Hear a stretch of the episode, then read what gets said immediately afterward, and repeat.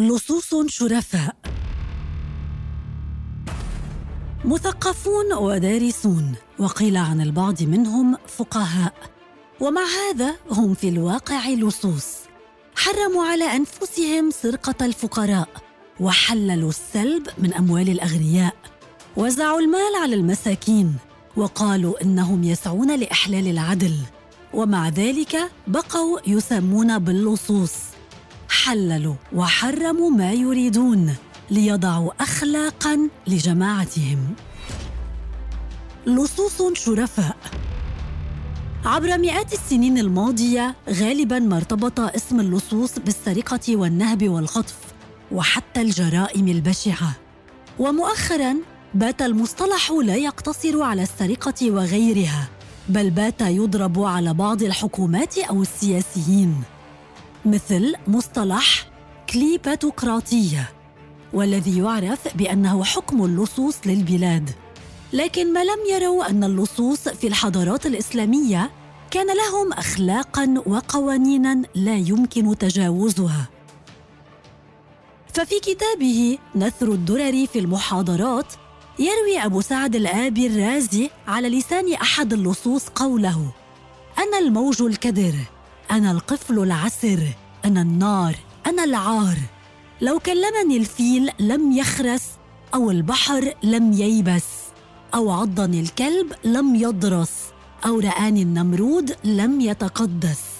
أصدقائي أكثر من خوص البصرة وخردل مصر. وعدس الشام وحصى الجزيرة وحنطة الموصل. وزيتون فلسطين.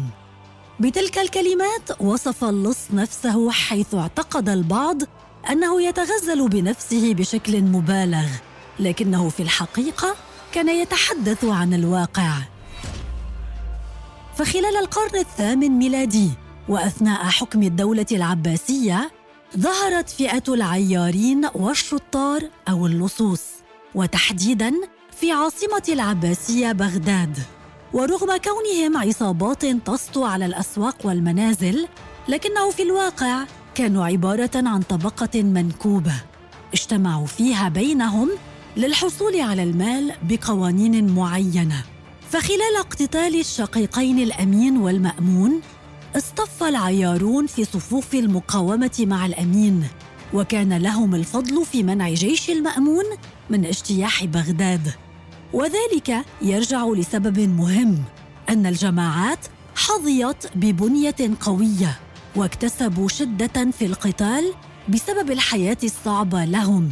كما اعتبر عددهم ضخما للغاية حيث قدر في بعض الأوقات بخمسين ألفاً. والغريب في الأمر أن العدد منهم كانوا من المثقفين والدارسين وادعى البعض منهم امتلاكه جزءا من الفقه.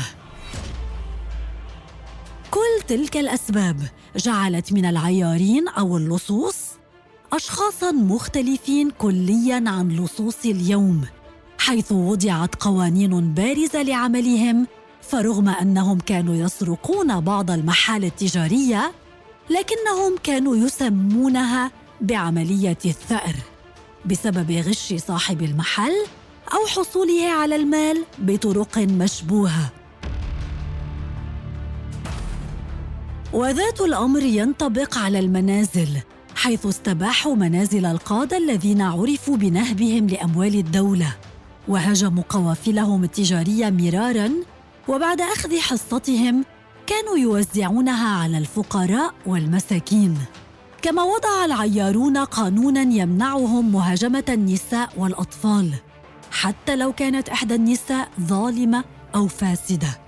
الأمر الذي جعل لهم شعارا بارزا نستبيح أموال الأغنياء والفاسدين وحرام علينا مهاجمة النساء والأطفال.